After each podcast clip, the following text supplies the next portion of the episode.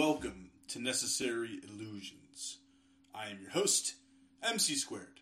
On this episode of the podcast, I have Uncle Warren of Extra Bulla Live and The Secret Show coming to us all the way from Brooklyn, New York. On the show, we discuss politics and the media. Hope you enjoy Solidarity Forever.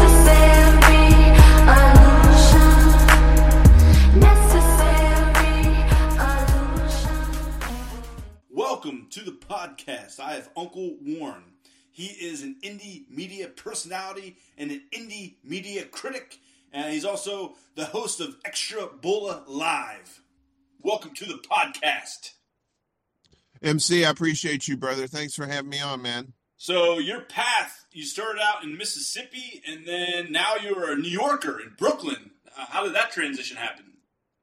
Yeah, no, that's uh, that's a whole uh, happy feet thing. Uh, yeah, I was born in Chicago, grew up down south. You know, was raised down there for 30 years, and after my folks passed away, I said, "Well, it's uh, it's time to go see the rest of the country." You know, because you know you live down. Uh, I don't know if you're too familiar with the South. Uh, I'm in But, you know, Texas you know- now. I live in Texas now. Okay, okay, all right. So you you'll you'll understand what you know, like tight knit communities and whatnot down south. You know, people tend to be they tend to kind of minimize what their beliefs are because it's it's simpler to do, right? The less you put your emphasis on religion, your family, you know, putting food on the table, your basics, right? And that's you know that's what the Southerners focus on, but they don't look outside. Uh, uh, you know, to other things, right? So I, so I many, say, well, yeah, politicians down here. Their signs. I feel like every Republican right wing politician down here, it's God, country, family in some order. That's all their political signs are. It's ridiculous. And you know, it's funny. It's you know, I'm I'm old enough to remember before uh, the religious right actually uh, took over. You know, I was I was a little bit, but you know, I remember my old man being like a big uh, Jimmy Carter fan. You know. Uh, because he was Navy, you know, military, and my, my dad was Navy too. He fought in World War II, and uh, but then after that, but once you hit Reagan, man, that was it. And and you know, I used to because I used to be a dyed in the wool uh, uh, Democrat, I guess. I, I want to say shit lib, but I, I, we're gonna keep it nice. I'll keep it nice, I promise. Uh, but you know, I was a Clinton dude. I, I had no idea about politics. I had no idea what was really going on in the world. I just knew that Jimmy Carter was a Democrat, so the Democrats must all be good. And well, I I didn't really see the light until probably uh, once Bush uh, Jr. took over, and I saw how feckless the uh, Democrats were uh, in in in in the House and Senate because you had uh, uh, Nancy was the uh, she was a House uh, Majority Leader at the time, and you had Harry Reid out of uh, Nevada who was a senator. He was the Senate Majority Leader. So they could have really stymied a lot of what Bush had done in Iraq and in Afghanistan, but they didn't. And at the time, I thought, well, they just don't have the power. And then it's like, oh, well, then they just don't have the will. And now I think, oh, well, they're just in cahoots, right? And I'm not the only one who went through that that progression, right? Who was a Democrat and who realizes how crappy they are now, and they're not even trying to hide it anymore. MC man, it's it's just it's just so blatant what they're doing out there, and they're just daring you to get out in the streets and crack your head with with with with sticks and stuff like that, you know. And that's where we're at here in 2023. Yeah, they want to make it about uh, personalities. They want to make it about people. They don't want to make it about the issues because they know that between the two parties there aren't really much differences in the issues. I'm a big fan of Chomsky. Um, he's a media critic, as you know, you kind of claim to be as well. I like a lot of his uh, political analysis.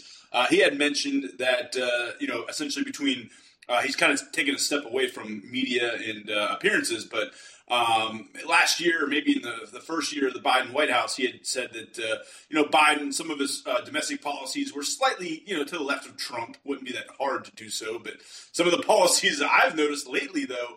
Um, you know the uh, the Republicans are even trying to outflank Biden uh, to to to the left as he's trying to kind of do backdoor secret deals for arms um, transfers to uh, Israel so they can carry out, you know, uh, genocide without, uh, you know, without the approval of Congress, which is ridiculous. But uh, you know, back to what um, Chomsky was saying is like between Trump and uh, Biden in terms of their foreign policy, it's virtually indistinguishable. There's no difference at all between Biden and Trump in terms of their foreign policy agenda. This was a couple years ago. Maybe some things have changed, but I doubt much. Uh, and again, I'm going to get back to. Um, you know, Chomsky here, he had mentioned also that, uh, yeah, right about the time of Reagan, that is when the Republicans realized they can pick up a significant percentage of the electorate by, and I quote Chomsky here, pretending to be religious. They pretend to be religious. Uh, it's doubtful, you know. Even Clinton, you know, he was supposed supposedly going to church every Sunday and singing, singing hymns and all that kind of stuff. Uh, you know, the, the percent, the electorate of the U.S. is, is very religious. There's a it's a good percentage of people that are you know religious. It's a radical, you know, kind of fundamentalist country here, a lot more than Europe uh, for sure. Uh, and what the Republicans realize is if they pretend to be more religious than the Democrats, they can pick up a significant portion of the vote of the electorate, uh, and they throw them some red meat every once in a while by you know giving some stuff about abortion. That's maybe the only major platform difference. Uh, they, again, they want to make it. They want to make it you know a cult of personality. They want to talk about body language. What tie did you know this campaign on the um, what candidate wear, or what suit did this uh, candidate wear in the debate, or what was their body language? Um, there's really not much differences between the Republican platform and the Democratic platform. Uh, it's essentially you know the business party in America with two factions, um, and a lot of the times you know the Democrats, like you were kind of saying, is it that they're powerless? Is it that they are uh, lack political will, which is essentially that means like the rich and powerful don't want them to uh, to do this certain measure, so they don't do it? Or is it the fact that yeah, they're just in cahoots? They might say something on the campaign trail, some lies, some things that they're going to do when they're in the White House, but you know and I know that they're going to get in there and do exactly what they've been doing. For example, Biden, what he's been doing the last forty years, which is trying to um, you know uh, tear down Social Security, tear down the um, welfare state in America, uh, you know, uh, cut funding to Medicare, um, and you know he was part of he was part of the architect of the crime bill, 1994 crime bill that was going on. I think when Clinton was in the White House, he's all about you know putting more cops, maybe 100,000 more cops on the streets. Uh, since he's taken office, two wars are now broken out. We're funding both of them, U.S. taxpayers, while there's you know a cost of living crisis. People are homeless, hungry. Uh, Two trillion dollar student loan debt. He didn't get anything done. Uh, his agenda was canceling ten, maybe fifty thousand dollars on the campaign trail. That didn't happen. So we got a lot of problems here, you know, at home. But yet, it seems like all the Democrats are worried about is, uh, you know, uh, starting wars, maybe World War III abroad. Uh, and you know, the of course the Republicans aren't much different. I usually, you know, the Republicans are usually the Warhawk party. But yeah, a lot of people were against uh, in the Republican Party. Um, you know, the proxy war going on in Ukraine. It seems like you know bipartisan support for Israel's genocide in Congress. But uh, yeah, what say you about all that kind of stuff? as I try to make it, uh, uh, as I try to kind of sum up the way I see this two-party system, this charade here in America. Well, yeah, it's like I said, you know, at first I thought, uh, you know, the Democrats were actually fighting uh, for people because I'd heard my whole entire life that uh, that the Democrats were, uh, you know, for unions. They were the party of the unions, right? I heard that my whole life. You know, my my old man, you know, like I said, I was born in Chicago. It's because my dad couldn't find work in the South, uh, so he moved to Chicago and that's where he found work and he he joined a union and he was making very you know, for the time he was making pretty decent money money that in no way in hell he was going to make down south because they were so anti-union. And if you did have unions, it was like for like you know major organizations for like plumbers and electricians and stuff like that. But you didn't have or you didn't have unions for hardly anything else. And you Yeah, barely what they call unskilled unions. workers, which is obviously a capitalist myth. Right, right. And you had uh what is it? They call them uh they call them at will states too. Uh, Oh, you know, Mississippi is one of those uh yeah, and, and for those who don't, you know, don't know what an at will state is, basically it's just they can fire you anytime you want, anytime they want for any reason that they want.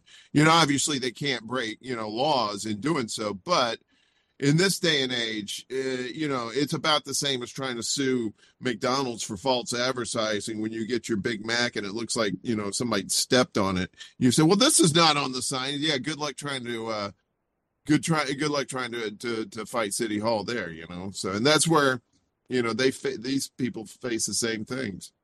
And uh, you know, when Reagan was in office, he made it clear to the business community that he was not going to enforce U.S. law, uh, and uh, you know, essentially, you know, strike-breaking tactics, and um, he, he, you know, him and administration since have uh, you know been okay with um, hiring scabs and permanent Yeah. replacement workers, which is even worse. And uh, you know, the international community that's um, you know definitely frowned upon or even illegal in some countries, but here in the United States, it's just fine to do, uh, and that weakens you know everyone. That weakens labor power for everyone, not just union workers. The thing about unions, you know, they um, they provide benefits for people that aren't even in them. You know, by increasing the wages for members, you know, there's a you know it has the it has the active um, you know just increasing, you know, all, all what a high tide raises all ships or whatever. I'm not very good with those Yeah. catchphrases, but yeah, I Yeah, mean, the if, if a plant yeah. down the street is unionized and they're paying their workers more uh, on the other side of town, you know, in order to compete, they're going to have to pay their workers more, you know, and it improves benefits, um, working Exactly. standards. Um, you know,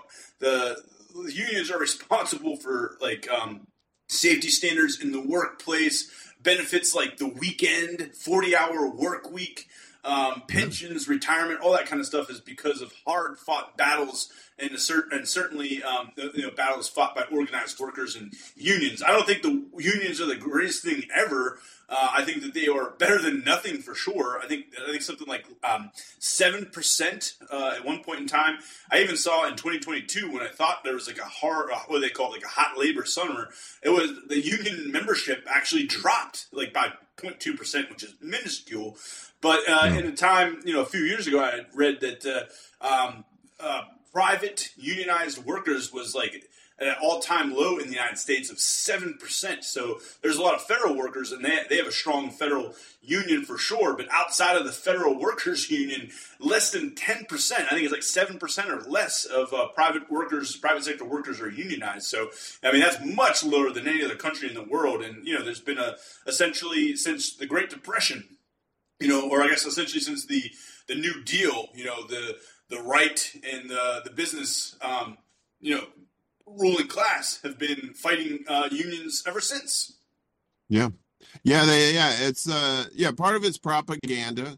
They've been they've been uh you know, unions have been uh demonized for, you know, oh, they're gonna run these businesses, you know, run these companies out of business with their high high uh wages and whatnot. And what that people forget is it's like like you said, it's like the rising tide lifts all boats. And what it does in your communities, it's like when your when your company employees are making more money, where is that money going? Probably, probably a lot of that money's going to savings. A lot of that money's going to pay utility bills and whatnot in that town. But then a lot of that money is also going to buy groceries in that town to buy, you know, other things that they need. It go, what I'm saying is it goes back into the community. It's like this nice cycle. It's like everybody has a nice life. They're making enough money. They're not they're not worrying about, you know, putting food on the table, you know. And now and that store that they go shop at can stay in business because this person can afford the groceries. That's how it works. That symbiotic relationship with your community, you know. And uh now it's like there's no trust in the unions because of the leadership you know and that's the thing is that your union is only as strong as your leader right and if these leaders keep getting bought off or in cahoots with like uh you know these politicians you know i say cahoots a lot but it is there is like a lot of collaboration with these And people Like I said, I- Nepotism, nepotism? crony capitalism, all that kind of stuff is rampant in this, you know, in this economy, in this, in this, you know, in the United States and in the world. And what what is the common goal for anybody that's in government now? And for coming from a cynical view, it's making money, right? All these people be becoming millionaires in public, quote unquote, public service, right? Meanwhile, it's like, well, how do you know all this insider trading and stuff like that? So people, that's why a lot of people don't trust uh, electoral politics anymore. It's just, it's the same thing. It's like, okay, I'll what? Okay, if I elect you, now what? Oh, you said you were going to do this. Now you're going to do it. Like you, you made those reference to what Biden, the promises he made, and is just totally, you know, crap the bed on. That's Right, why, but there's that- yeah, that's why the you know Biden is, is such a low approval rating, and why it was such a close race with Trump. Trump was one of the most unpopular presidents in uh, in recent memory, maybe in, in U.S. history. Biden did win by a lot, and and the reason is, I mean, we have 40, 50 years of his career in Washington. We know what Joe Biden was all about, and we know all the things that he was telling us on the campaign trail were lies. We knew exactly what he was going to do when he got in office, and that's the same kind of stuff he's been doing his whole career. I mean, he's, he's Right. I mean, coming from Delaware, it's a state where um, a very corporate friendly state, you know, for insurance companies, for banks. I think they were the first Yeah. state to um, deregulate interest rates, essentially making predatory capitalism a thing, allowing these credit card companies to, um, you know, charge us an arm and a leg, basically, you know, charge us whatever uh, they want without any limit, or at least, you know, uh, removing uh, a lot of the um, regulations there. So, yeah, I mean, Biden probably doesn't, even though he says he's pro union, I'm sure behind closed doors. Uh, he's certainly not on the side of uh, workers and unions. He's there trying to, uh, you know, um, get campaign donations for, you know, uh, the, the the big auto companies. You know, the, he's not getting Oh, big uh, donations from uh, unions or, or workers. He's getting big donations from executives and that sort of thing. So whatever he says, you know, for the most part, we know behind closed doors what he's all about, and what he's been about his whole career. And again, Trump was one of the most unpopular presidents in uh, in U.S. history, maybe ever. Um, and uh, yeah, it was a very close race. Trump could have definitely won, and it looks like we're going to get a rematch here. I wouldn't be surprised if Trump did win. Now, you did mention you're not a big fan of electoral politics. I, I think it's you should vote. You know, I think it's important, but I'm not going to. I'm not going to say, uh, you know, I'm not going to give you a strong argument. I don't know if it matters all that much. It might matter Well, well, because me- of the swing let me- state. That's the only thing I would say. me- If you're in a swing state, it might matter. If you're in a blue state that's a strong blue state or a strong red state, it probably doesn't matter at all. If you're in a swing state, you might want to vote for the, you know, the the worst, the lesser of two evils, I guess. Or maybe you vote third party. I mean, they're in, in swing state, they're obviously not going to win. So, if you, but if you feel like you know for whatever moral reason, it's a, it's a good thing to vote third party, go ahead and, and do it. But the Republicans are very happy if the people on the left, like us, just you know completely abandons electoral politics, and they'll continue to gerrymander and you know. Uh, you know, pack the Supreme Court and all that kind of stuff. So I think there's some differences between the party. They're not much, but I wouldn't say it's it's it's worth abandoning electoral politics completely. Although I wouldn't give you a strong argument saying, "Oh yeah, Biden's way better than Trump." I don't think he is, honestly. But uh, you know, some people think that there's a big difference between Biden and Trump. I am not one of those. But I'll probably. I mean, I'm in Texas, so it really doesn't matter if I vote. I know Trump's going to carry the state or whoever the Republican nominee is, so I probably won't vote. Uh, I didn't last election. No, I did actually. Yeah. I voted for Biden. I voted for Biden, but I was I was in Maryland. I should have probably voted third party because Maryland's always going to be blue. Um, but yeah, I mean, maybe there's going to be a Republican that comes along. Maybe Mitt Romney. You know, if he let's say he's he's out. Of, I think he's going to be done with politics. Um, I think he's saying he's retiring. But if it was like Mitt Romney versus Biden, I might be like, hey, you know, maybe Mitt Romney's a little bit uh, more leftist on um, you know Israel Palestine thing. I don't know what his views are, but you know, I could I could see like a very very moderate Republican going going up against Biden. I'm not saying I'm definitely not. I think I was before. I'm not anymore saying you know vote blue no matter who. You know, it's a case by case basis. It should take you all of five minutes to decide on who to vote for because it doesn't make a big difference. If voting could change anything, they would already have made it illegal. I'm quoting Emma Goldman there. But I think it does matter just a tiny little bit. And I think there are maybe just a little bit differences between the, the, the parties, not much. And certainly between candidates, there can be, you know, big differences. I mean, at least Biden says he believes in climate science, I guess. So, I mean, that's one up, that's one benefit that would put him, you know, over Trump. But there are not many. Yeah, I, I guess I should clarify when I when I said uh, electoral po- electoral politics, I meant I meant on the uh, the national level because there are uh, initiatives in the states uh, where some and some states already have it uh, where you, they have state ballot initiatives, which I think are excellent. Uh, it gives control of legal issues like laws or potential laws to be voted on or to be approved by the people, right? Instead of having to go through these these um, governments in the states that a lot of them are corrupt, about as corrupt as the the the national ones, right? So on the local and state levels, there are some differences there. You can make a difference there. What I was saying on the national level, and you're right, like if you're in like a safe, a quote unquote safe state, like like I am, I'm in New York. It doesn't matter who I vote for, the Democrat's going to win Right. right? And and like uh if, if by and and then reverse if i went back to mississippi i knew anybody vote there would be uh on the national level would be republican. Now on the local level it's kind of weird and i'm not sure how the other states are but the, i can only reference mississippi.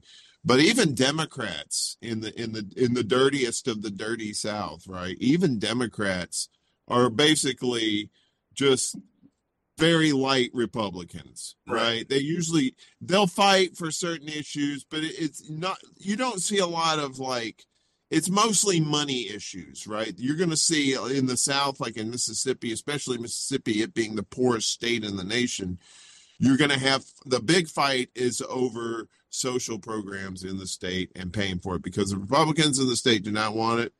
You know, they're all they're all about the pull yourself up by the bootstraps, boy. What the hell's wrong with you, son? Get up here, boy. And then the other people are like, you know, they only make like four dollars an hour. They it's like you're they getting paid like it's the 1930s. All right, so we need to balance this out. But even then, you don't really get too much of a fight because there's so much of a Republican domination in there. It's a very, it- it's very weird. So I guess I, sh- you know, I tell people, look, you want to vote, that's fine, go for it.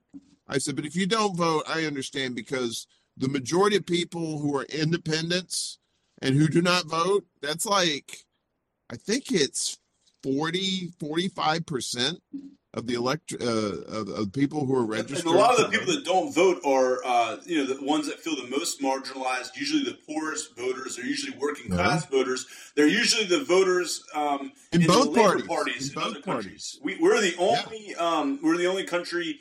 Uh, I think in the world, or one of the only countries in the world that doesn't have an organized labor party. We have two business parties, you know. So, uh, Yeah. you know, the I mean, if we had, a, and, and, and you know, and, and I watch you know world politics, and I've looked at Britain uh, and their Labor Party, and I think most people will say it's you know not much better than the, the Tories and whatnot, but at least they have one. Uh, the Democrats are certainly not a pro Labor Party. They abandoned the uh, you know the, the working class uh, decades ago, left them behind. It's just like a they're kind of like an elitist you know type uh, uh, you know educated party. It's essentially made up of metropolitans in the urban areas. You know, we have essentially we have a, a rural party, the Republicans, a rural business party, the Republicans, and then an urbanized business party, the, the Democrats, and they essentially are on the same page on most issues. So I think.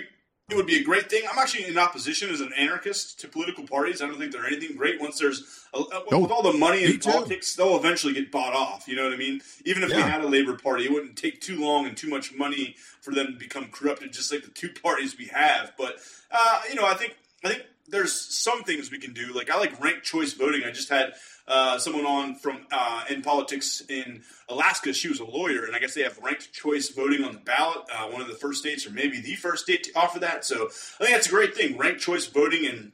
I think we could definitely do some stuff with campaign finance reform. Let's get the money out of politics. A lot of ways we can do that. You know, first off, the, the, the uh, Citizens United, we abolish that, overturn that. Uh, but then the other thing could be like, you know, uh, somehow trying to figure out this gerrymandering nonsense that both parties are, uh, uh, you know, doing. But yeah, the electoral college, I think that's a major one. I think we should just have ranked choice voting and majority rules. You know, but I think in general, I think the Republicans are definitely in opposition to that, but most Democrats are too, because that would interfere with their Yeah. power and privilege. Yeah, nobody's ever brought it up before to make those changes either, right? Not within You the know, system. No, not within the system. Yeah. You know, and, and you you hit the nail right on the head. Yeah, they're both business parties, right? I mean, look at look at the look at and the other parties, the Green Party and the Libertarian Party, right? I guess are the two bigger ones, and then you have like your various whatever out there. Uh, look at what they've done, right? They're there. It always seems like their parties are or have some sort of uh chaos going on, right? And not not the good kind of organized chaos. I'm talking about just like they never can seem. The Libertarians have their shit together more than the than the Greens, although the Greens are on a lot of state ballots. But either way, none of them are the answer either. See, I'm I'm with you. I don't think any of these political parties uh do all they are is just fundraising machines. That's all they are. That's all they do is they they go out there and they tell you the shit that they're gonna do, and then No, uh, they tell you lies. They tell you lies. yeah, well, no, no, no. That's what I'm saying. Yeah. They tell you the shit that they're gonna do. Yeah. They get money from you. You know, money, please, money, please, and then they get the money, and they're like, "Oopsie, we didn't win. Oh no, let's try again next time." And then the cycle Yeah. continues. parliamentarian. We would do it, but the parliamentarian got in the, The way. you know? parliamentarian. I tell you though, the the closest we came to having a labor party in this country, and if he would have the if he would have had the cojones to do it, uh, was back in 2016 when Bernie rallied the troops. Now, yes, granted, he was he was shepherding people back into the Democrat Party. We we know that now, but at the time, you know, had it been a sliding doors moment, had we kid been able to change that pivot in history to where he actually started, where he doesn't get the the nomination and instead runs as the American Labor Party candidate right? He starts the Labor Party that you're talking about that we don't have in this country. He had that opportunity and he had that tsunami of people backing him up. He totally could have done it, man. But no, he he showed his colors and he showed it's like ah, it was like Braveheart, man. It's like we could have united the clans. What do you do? You end up on that thing getting drawn and quartered, and then you drop the thing in Rosebud and whatever the hell that movie was. You know what I'm saying? What do you think about uh, what do you think about Bernie since uh, Biden since you know he's pretty pretty well uh, entrenched in the Biden White House. He's gotten some high committee rules and that sort of thing. I think he's an ally, you know, for leftists, but uh, it seems like yeah, he's maybe lost his way a little bit. He certainly doesn't seem as radical as when uh, Trump was in the White House. What do you think of Bernie the last few years uh, and the things that he's done? I mean, he's towing the line. I mean, when when uh, what what's his face from uh, Movement for a People's Party? Uh, um, I can't remember his name right now. Uh, but he uh, confronted him recently, and he said, "What are you? What are you a Russian? You you you coming at me with Russian talking points?" He said he was called him basically like a Russian bot or something like that. And so he's he's now he's now taken the language of the other people who say the same things, right? Who have been who've had their brains screwed up ever since Trump. It was Trump, and then it was like Russiagate, and then it was COVID, and then it was Ukraine, and now it's Israel. One, two, three. It's like one right after another. And that's what we've seen in the last few years. And every single step of the way, Bernie has been on the wrong side every damn time. And now he just, I guess he just don't care anymore. He knows he's probably going to retire and, you know, he's going to get his pension and he's good, right? He's got his whatever, how many houses and coats, whatever they were talking about before with him. I don't even care about that stuff anymore. Just, I just want them to go away. I want all these old people to go away. I want all these political parties to go away. I want to be able to start over, all be independents, and then you make coalitions with other people. That's how you do it. That's how you find common ground because you can't do it when you're a Republican and a Democrat. How are you going to work together? You're not going to be able to do it. So I, I've I've uh, thrown this issue out. I've changed my political views some slightly. Like I'm pretty pretty radical leftist after I've been radicalized the last I don't know five or six years. I don't know how long it's been, but yeah, at some point I was a Democrat, then maybe more independent, leaning left, and now I'm just a all out anarch narco syndicalist is how I describe myself. But I've thrown out stuff um, before about like you know having a cutoff age or something along those lines. Like you know once you're a certain age, you're out of. Uh, you know, I definitely think like term limits in the Supreme Court would be a great thing. I thought about like throwing out like okay, let's say seventy five, then you mandatory retirement, you can't run for office anymore. But that's kind of ageism, you know. And I think that would take Bernie out. He's one of our little allies that we, we have in in the mainstream. So I don't think that that's the problem, you know, just putting an age limit and saying, hey, this will fix everything Yeah. because there's just going to be some younger people that get bought off, you know. But I do think Yeah. it is a problem uh, in a country of 300 and some million people, and yet, you know, the average age of Congress, I don't know what it is, but it's got to be in the high high 60s or mid 70s. I, I really don't know. I'm just ge- No. ge- generalizing by the pictures of Congress I've seen.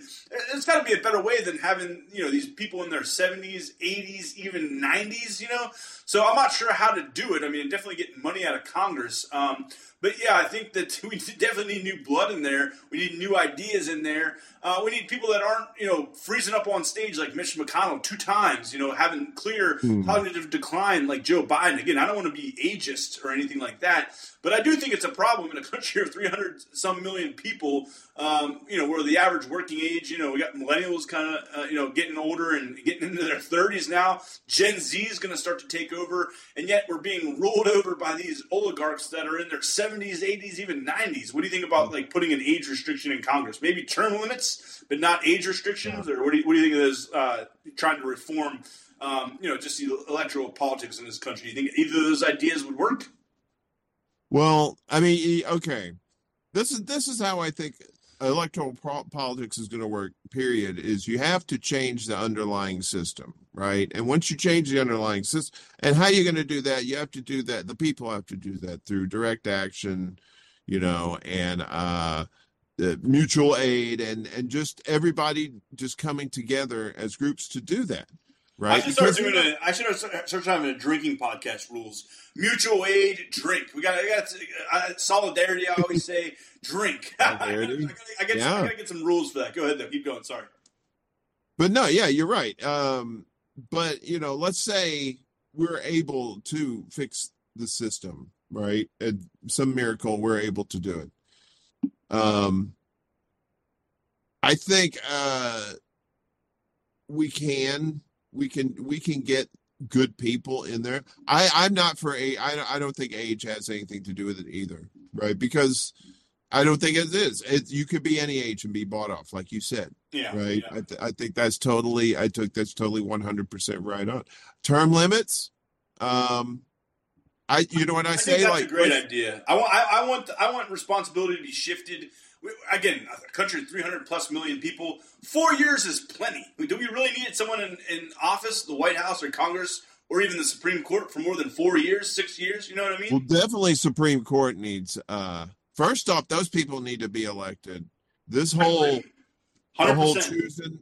Yeah, I I think having the other two branches choose the third. No, no, no, no, no. The you the people choose the the the president. The people choose Congress, but we don't choose the Supreme Court, who who do, who rules on whether laws are constitutional or not. Did you know the Senate uh, for I don't know how long, but yeah, for a long time it, it was uh, appointed as well. So the Senate at one point in time that was appointed by the House, and uh, I believe maybe the president had some say too. Not exactly sure, but for a significant point of time, certainly as many election cycles, uh, the Senate. So you know we finally um, you know democratized the Senate. We vote for the Senate. Same thing for the Supreme Court. I mean, it's obviously uh, you know they're they're entrenched with their ideologies and party politics, and they're obviously partisan. It's a it's a political position. They might as well run for office, right? All right, let's shift gears a little bit. Uh, Uncle Warren, you are a media critic, a media expert. You've been doing local television, radio. You've been doing some indie, indie media for a long time now. So why don't you talk about your media journey and the things you've done and what you're working on now?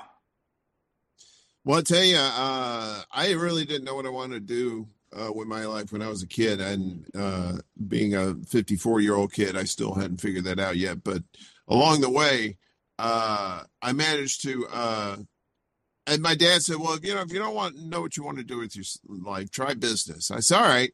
So I tried some business classes. I hated it. I hated it, but I was fascinated with uh, watching the news with my dad. We always watch like the local and the national news every night after supper. And uh, long story short, I got into college, decided to to uh, major in broadcast journalism, and I ended up working at radio radio stations and the TV station that was in the area, uh, WCBI in Columbus, Mississippi, and uh, met a lot of great journalists there, uh, and at other stations around the state and in the area too, uh, award-winning journalists. And I learned what it was like to get the story, the who, what, where, when, and why, and what was important uh, news for communities uh, on the local level. And then uh, I guess as the years went by, I got out of local news and was more working with people in uh, uh, uh, the retail industry, a lot working in LA and here in New York, and and then I got into the independent space around the time, like like I said, when Bernie uh, first ran for president, and I kind of felt like, all right, well, what am I going to do in this space? I see a lot of people, they bring on these very important people on and have these very important conversations on. And I said, well, you know, I'm not a very, I, I haven't, you know, I can be serious when I need to be. Uh, and I have some very serious opinions about, you know, things that are going going on in the world. But my strength is, I, I, I like to think my strength is in comedy. My uh, my audience would probably tell you otherwise. But uh, you know, it, I like to do what the Daily Show, what Jon Stewart did initially um, when he was when he somehow was taking on the establishment from an establishment network. How that worked, I don't know how, how why he was allowed to do that. But in this space, we don't have. Well, some of us do. Some of us have uh, corporate backers, but that's these big ass channels that have just sold out long ago, have tried to take advantage of people's fears and uh, uncertainty with politics and politicians and whatnot, right? Meanwhile, uh, me and my crew, we're just trying to make people. We're like, like in World War II and in uh, Korean War, and all these wars, you had the USO, right? You had the people. You had to come out and entertain the troops and try to bring the morale up, right? And that's how I feel like, like what me and Jimmy do on Saturday nights with the Secret Show, where we're just being silly. But it's we a lot of people in the chat watch these other shows that I like to watch in the space, you know, like uh, Fiorella, uh, Isabella, I love her. Um, and, uh, you know, I, I watch the Due Dissidence guys. I think they're fantastic. There's a lot of great independent thinkers and, uh, you know, uh, journalists and even the, some of the pundits, you know, some of the, some some of the takes are good, some of them aren't, you know, but that's that's just the way it is in life. What's that But- young? What's that young Turks? I never really watched that guy. He seems. I guess there's supposed to be some leftist. Uh, they're pretty big, right? They got like hundreds of thousands of followers and whatnot. You ever watch that show or Jimmy Dore? Those are the two names I know. I actually don't really watch too much mainstream media, but what's your what's your thoughts about those two and maybe some other ones you plugged? Someone that I haven't really heard of. My my personalities that I'm aware of is pretty much you know through Twitter, I guess. Uh, that's how I connect with people for this podcast. But yeah, what do you think about like the left? I mean, Jon Stewart certainly. I guess I think he might even have a podcast now. But yeah, what about the Young Turks? I don't know much about them, but I know they get a lot of they get, they get a lot of flack on left wing Twitter for sure. And uh, Jimmy Dore. I mean, I've agreed with him on some things. Other things, I'm like, ah, not so much. What do you think about those people and maybe others? See, and that's the thing. It's like there's there's the, some of these traps uh, in in in our space uh, are the same as in the mainstream media, right? And and the by the traps, I'm talking about uh, cults of personality, right? People forget about the message and start focusing in on the messenger Yeah. right? And that's one of the ways uh, the powers that be that want us divided distract us like That's that right, with though. these. They- they want personalities. They want people. Like They you know, do these that- beats, right? when Amy- TMZ shit, right? Amy You know? uh, Cohen Baird or whatever, like whatever, the recent uh, female Supreme Court judge, like, oh, she she's a family, she's very religious, she has a big family, she's adopted, you know, uh, some African children or something along those lines. It's like, okay, that's great, good for her. What's her policies? You know, is she going to overturn Exactly, Roe v. Wade? Then yeah. Get her the hell out of here. You know what I mean? I could give a crap about what, what's her family life like. And that's what they want to make it about, though. Like cults of personalities. They want to distract us with, from the important issues that matter and be like, hey, this is a this is an upstanding citizen. This is a good girl. This is a good woman. This is a good guy. You know, he's going to get in there and uh, you know he's going to do some great stuff for us. Like, no, what's his track record? You know, is he for is he for genocide in uh, Gaza? Then no, get them get him out of here. You know what I mean? Well, you know, you you were talking about uh, TYT. Um, you know, I that's where I I discovered both of them, and the, I had actually known about Cenk when I lived in L.A. when he was like, I think this was like way back when he was doing like he looked like he was in like a closet. It was just him. There was no set. There was none of that. All that crap. It seriously, it looked like he was like in a in a little booth. He had this little table in front of him, and he was doing his ranting and raving. I thought, okay, this guy's pretty cool. You know, he's pretty lefty. He's Yeah. pretty lefty firebrand at the time. You know, and you know, fast forward to like I said, I think a lot of all all the uh, the roads cross at 2016 in a lot of these cases too, because that's when TYT started getting big, and Jimmy Dore was on TYT at the time, but then not too long after that, he started doing his own thing. Now, my opinion on both of those uh, outfits, TY, TYT just seems like, you know, like they're trying to copy uh, mainstream media network type stuff. It just seems like they're all over the road. They'll, they'll, some of their opinions are okay, I guess, and some of them, but it's like, what's the motivation behind some of their opinions, right? And what's up with this 20 million from Jeffrey Katzenberg? I thought you're supposed to be independent, right? Where you getting the, what, if you, that's the thing, red flag, if you're quote unquote in, indie or independent, and then you got big bank behind you, what's up with that? You know, So I'm actually doing a I'm doing a podcast right now. I'm researching just about the banking system and how corrupt it is, and essentially, you know, we have a we have a Federal Reserve that's deceptively named because it's privately owned. So we, it's a privately owned corporation that uh, uh, loans money to the government at interest. You know, and it's a Ponzi scheme essentially because the government every year has to take more and more money, more and more debt, more and more money in circulation just to pay off the interest from the previous uh, debt. You know, and, and uh, you know, essentially with this trillions and trillions of dollars every year getting pumped into the economy, we're, we're having this cost of living crisis. It's essentially a Ponzi scheme.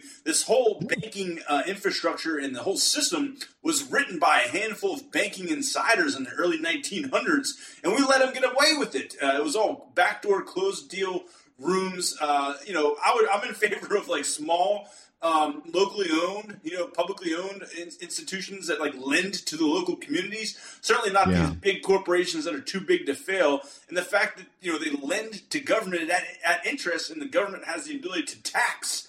It's insane, and they can also create money out of thin air. It's a pon, or I'm sorry, it's a um, it's a what's it called? A fiat economy or a fiat Yeah. currency. It's not based on anything but you got me off track. But the, the whole banking system i mean everything around capitalism is just you know it's so shady. It's it's you know a handful yeah. of people control everything from the banks to the media um, to the political parties you know with the funding there to you know the internet you know and, and web browsers computers a handful of people you know and a handful of automakers that are essentially just putting out the, the same product with just a different name and a different color scheme or something. But you know all these all these sectors of the economy are dominated by a handful of people you know? And you got people like jeff bezos and elon musk and they're starting to put their hands in everything because they got so much money they don't know what to do with it. So they're buying companies up left and right and you know uh, Bezos he owns the, the Wall Street Journal for his publicity, and you can you can never find them writing any anti billionaire or anti you know corporate um, opinion piece columns. Uh, I wonder why. And then yeah, Elon essentially he decided, hey, I'll just buy Twitter, and then that'll be some good publicity there. That was part of what I said in, the- in the trailer here. But that, I mean, that's essentially what they're doing. These people have more money than they know what to do with, putting their their hands in all different pots and you know controlling. I mean, essentially, the world is controlled by you know a handful of insanely rich people that uh, own up all the corporations while the rest of us are just struggling to get by. And and, and the uh, just again the amount of money pumped in the economy each year by these too big to fail private banks is insane, and it's uh, led to insane inflation. It gets worse and worse every year. The buying power of a dollar, uh, working people are struggling. I actually tweeted something earlier today, uh, something like um, the average uh, over the last couple years. the average American family needs $12,000 more per year just to get by to sustain, you know, their the, their previous um, living style or whatever. So um, it's just, you know, inflation is nuts. It's not even really being talked about anymore. And yet all we're doing is sending billions and billions of dollars overseas to these wars in, in these countries that are not threatening the democracy or independence or defense of America. I mean, we've got all these problems at home, and yet all we're worried about is, uh, you know, wars overseas. It seems like all the, the entire Biden agenda is eventually trying to start World War III. It's insane. We're just led by a tiny group of psychopaths hell bent on World War III and climate destruction. It's making me nuts. yeah, it's making me nuts too.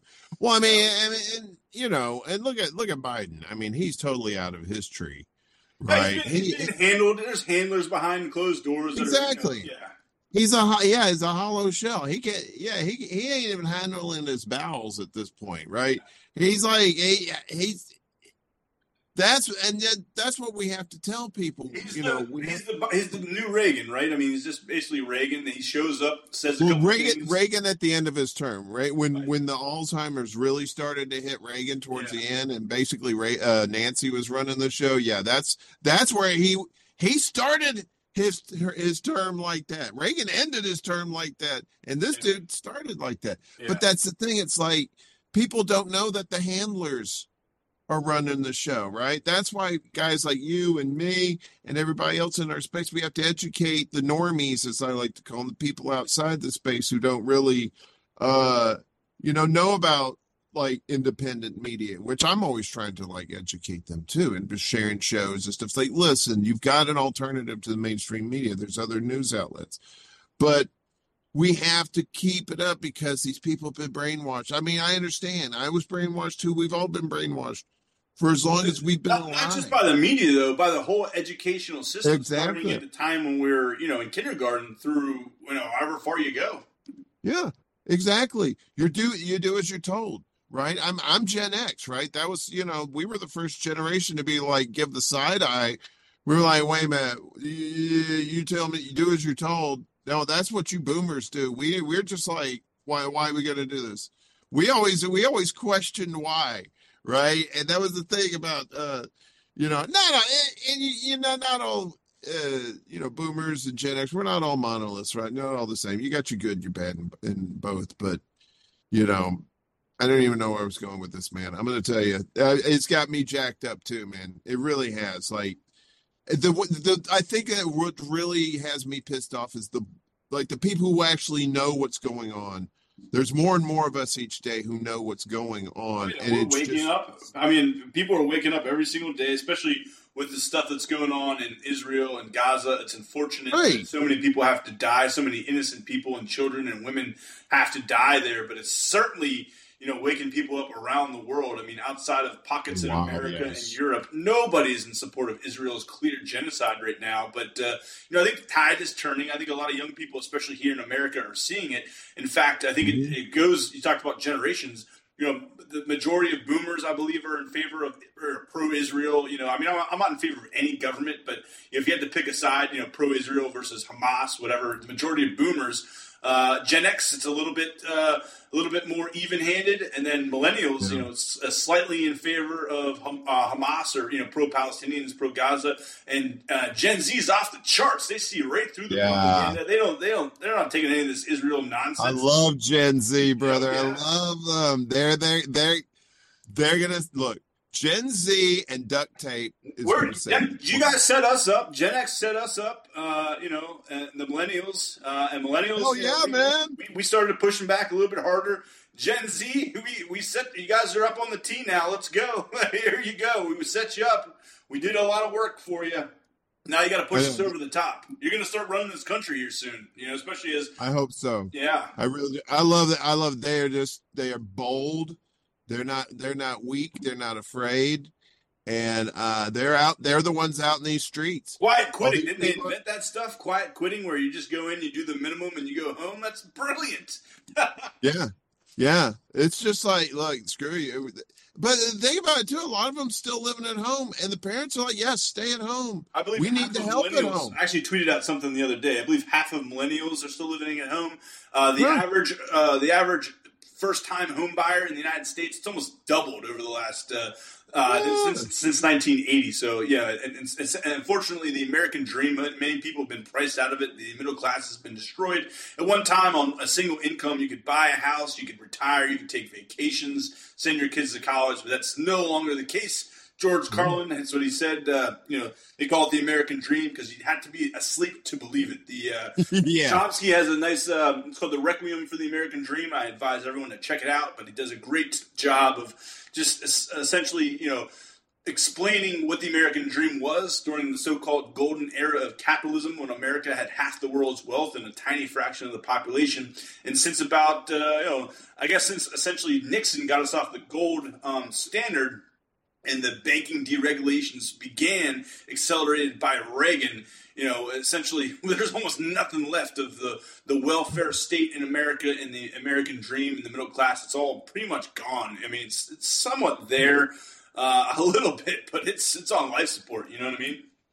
yeah. It's we need a we need a new American dream, and one that take, that can actually be achieved for everyone. How I about mean, no we need. borders? How about this American bullshit? We're all just, you know, we're all just citizens of the globe. I'm all for globalization. Get rid of these arbitrary governments. I'm an anarchist. Get rid of these arbitrary governments. Get rid of these arbitrary borders. Enough of these corporations controlling the world's resources. They're owned by all of us. If we don't democratize this country, uh, you know, in a globalized manner where we all come together and address climate change, we're all finished anyways. So I think the clock is ticking. We better come come together and come together quickly. Otherwise, there's not going to be uh, you know many future generations left. You know, maybe we're down to the last few here. Yeah, I don't know. Gen Z is going to go out fighting. That's for sure. Uh, we, we gotta we gotta go out fighting though. If we don't go out fighting, you know, and if we just lay there and die, uh, you know, obviously the the Palestinians they're putting up a great fight, even though the DAC is stacked against them. I hope the world is watching, and I hope those people are going to get um, you know what they deserve, which is you know the two state settlement. They deserve a country. They deserve to be recognized. They deserve not to have war crimes committed against them, taking out hospitals, schools, power centers, power grids. Uh, they deserve drinking water. They deserve the right to exist. God damn it! Uh, and I saw, I tweeted this the other day. Um, I guess there's some 500 billion dollar natural gas uh, reserve or whatever right off the coast of Gaza. So obviously Israel, the United States, they're looking to get their hands on that once they wipe Gaza off the map. Yeah, I think you know you could talk about religion and old timey prophecies and who owns what and whatever. It's like you boil it down to it. It's about the oil and gas that's under there. I, I mean, particularly the gas. I think they said it was just like about five. Yeah, like you said, about half a trillion dollars worth of gas under there. There's some oil there too. So and they're looking to build like a canal through there, and they and Israel's trying to be a player in the energy market and all at the expense of these 2 million people, especially these children. You know, last count, it was like over 8,000 kids murdered over there. It's probably about 10K by now. The 'Cause world's that was largest open air prison in Gaza, the world's largest open air prison. The concentration camp.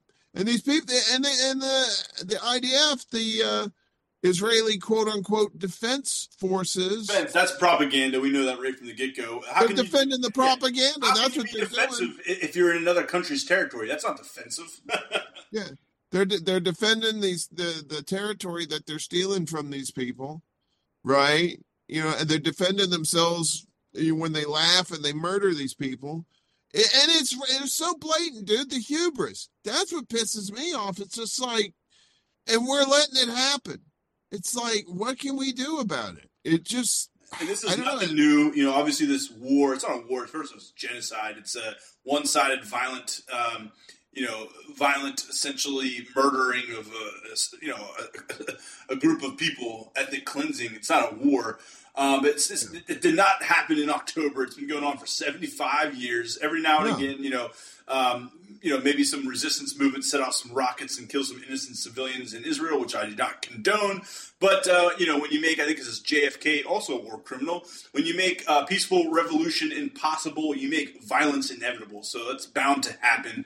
Um, you know, it, it's provocational, um, and uh, you know, if I, I don't support Hamas. Just like I don't support the Israeli government, I support the people, especially the ones that are being uh, Um, murdered. Uh, you know, in- innocent innocent people murdered, but you know, it's by far one sided. I mean, you know, for every, I think, I think, um, I think I read up until October, prior to October, prior to the rocket attacks by Hamas, I think on average Israel was killing uh, two children a week in Gaza or something along those lines. That's insane. That should be front page news everywhere, especially here in America where our tax dollars are funding this. Yeah, yeah, and, and going going there, and, and going to still going to Ukraine, although that's probably going to get shut off now. But uh, and that's this has been going on while we've been struggling here at home, right? What what about you know what about us here? And everybody knows that money that was going to Ukraine and now going to Israel is going to Nazis and genocide people. That that's where the money's this going. money too, it's just money laundering. This money was linked to the government at interest by a private corporation deceptively named the Federal Reserve. It's insane.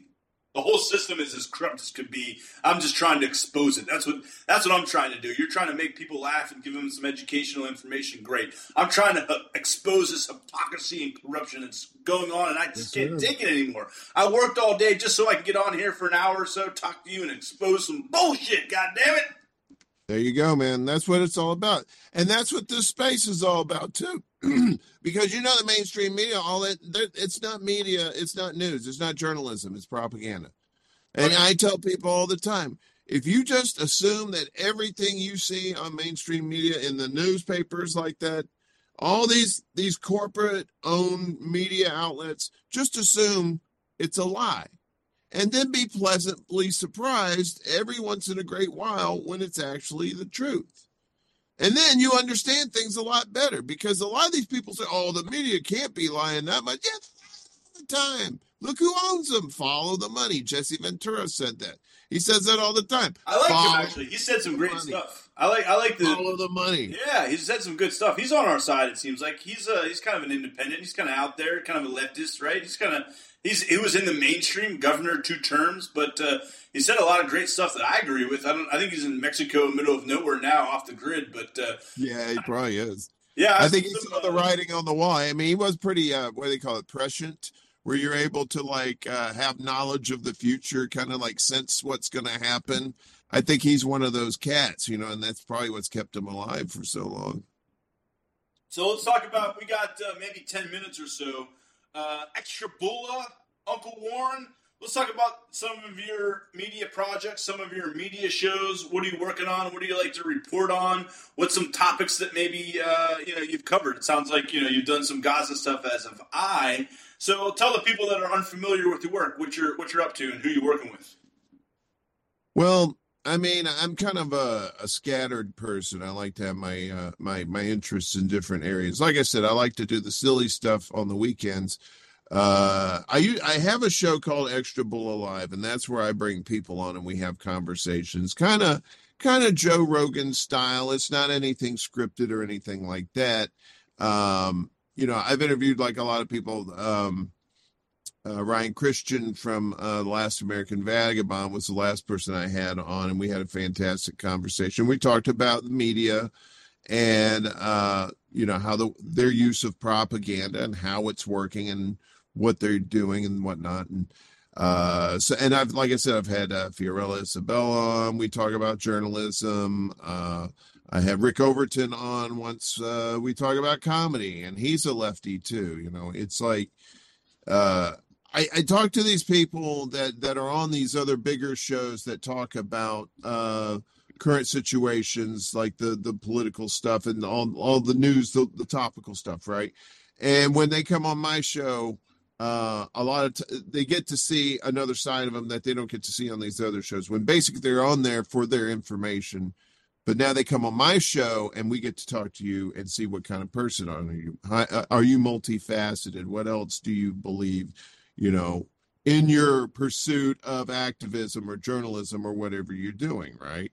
And uh but yeah, and then I like to do gaming too because I'm still I'm I'm you know I'm an Atari 2600 nerd from way way back. Yeah, holler at your boy Pong, son. Yeah, but you know, and I like to diversify. Even during the gaming streams, you know, they're usually just like some I'm building a town or a house or something, and we we have to I interact with the chat, and it's all about communication, man.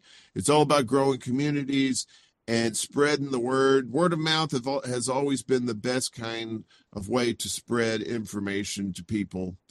That because that's how it gets into people's ears and it gets in their heads, and hopefully it sticks in their minds and their memories, and then they can pass them along too.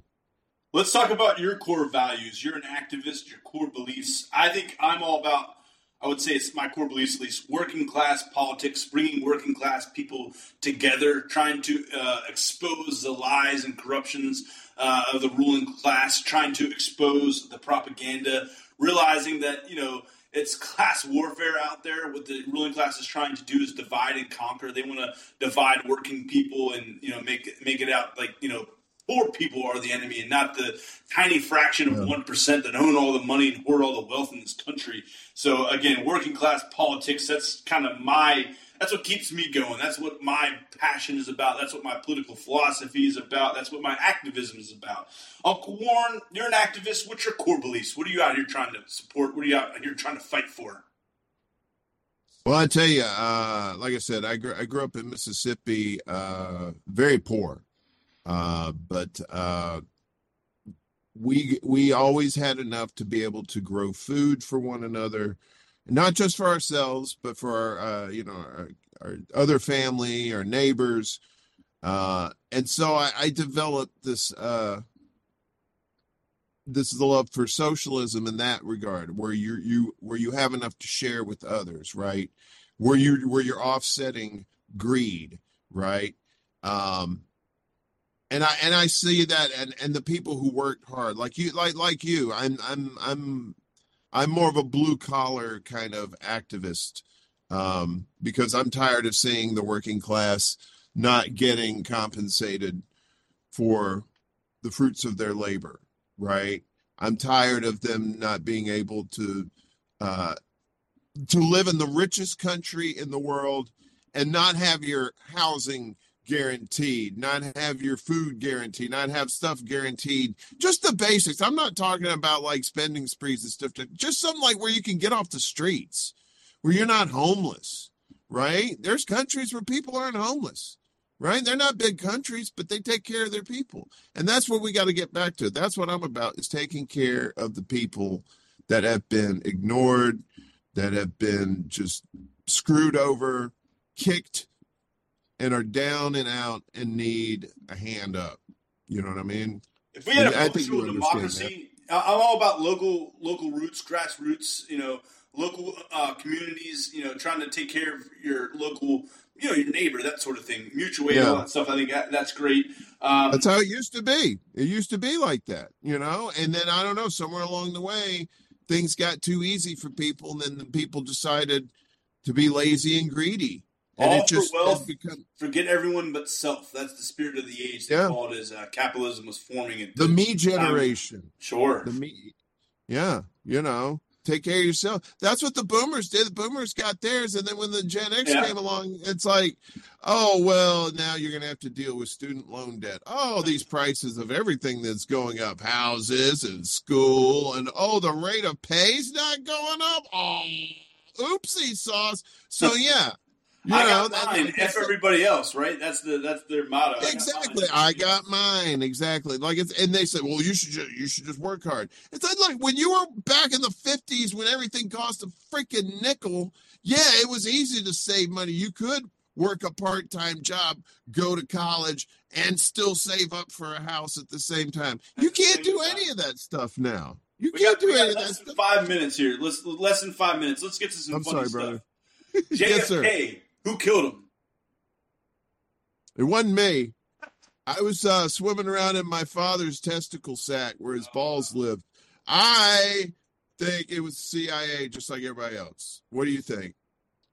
Uh, lone gunman Oswald. I think. I don't know. I'm sure there's some shady business around that, but uh, You don't think you don't think he had a, a cadre of uh, pop pop poppers around him? You think it was just him?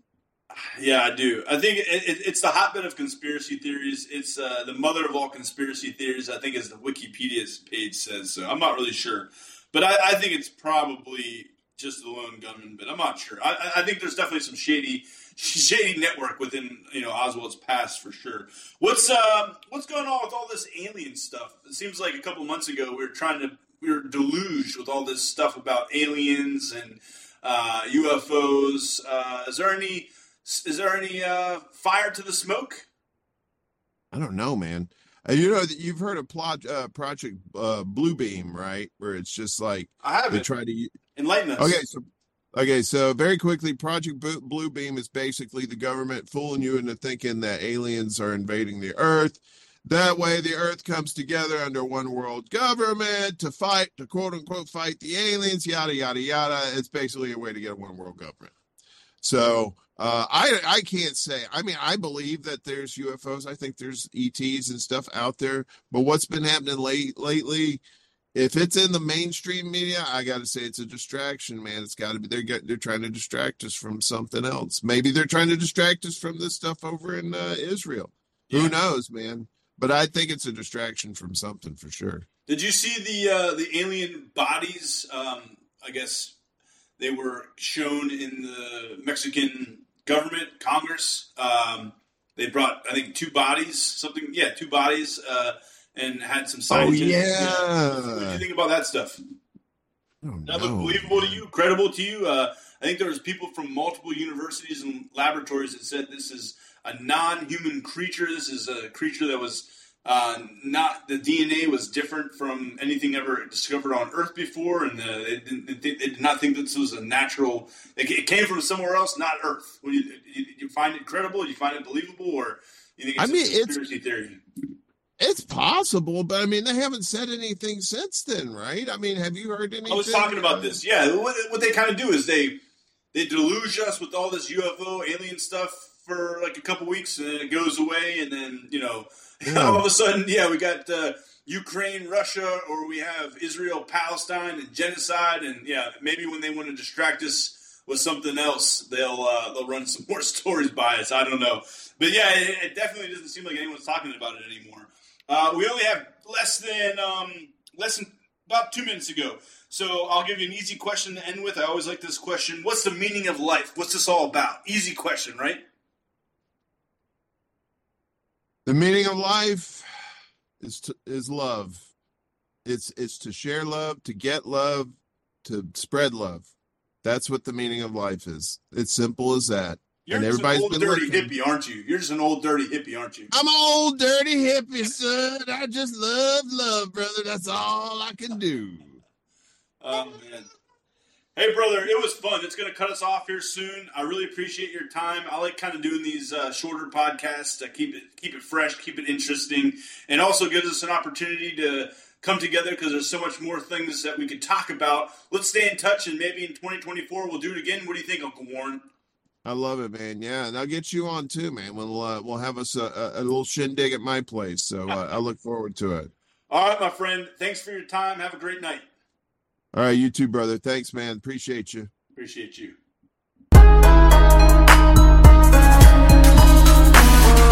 Necessary illusion. Necessary illusion. Necessary illusion. Necessary illusion. Thank you for listening to Necessary Illusions. Also, want to thank my special guest, Uncle Warren of Extra Bulla Live, for a great discussion on politics, current events, and the media. Shout out to Drowning Dog and Malatesta for the music. Again, I am your host, MC Squared. No gods, no masters. I'm out.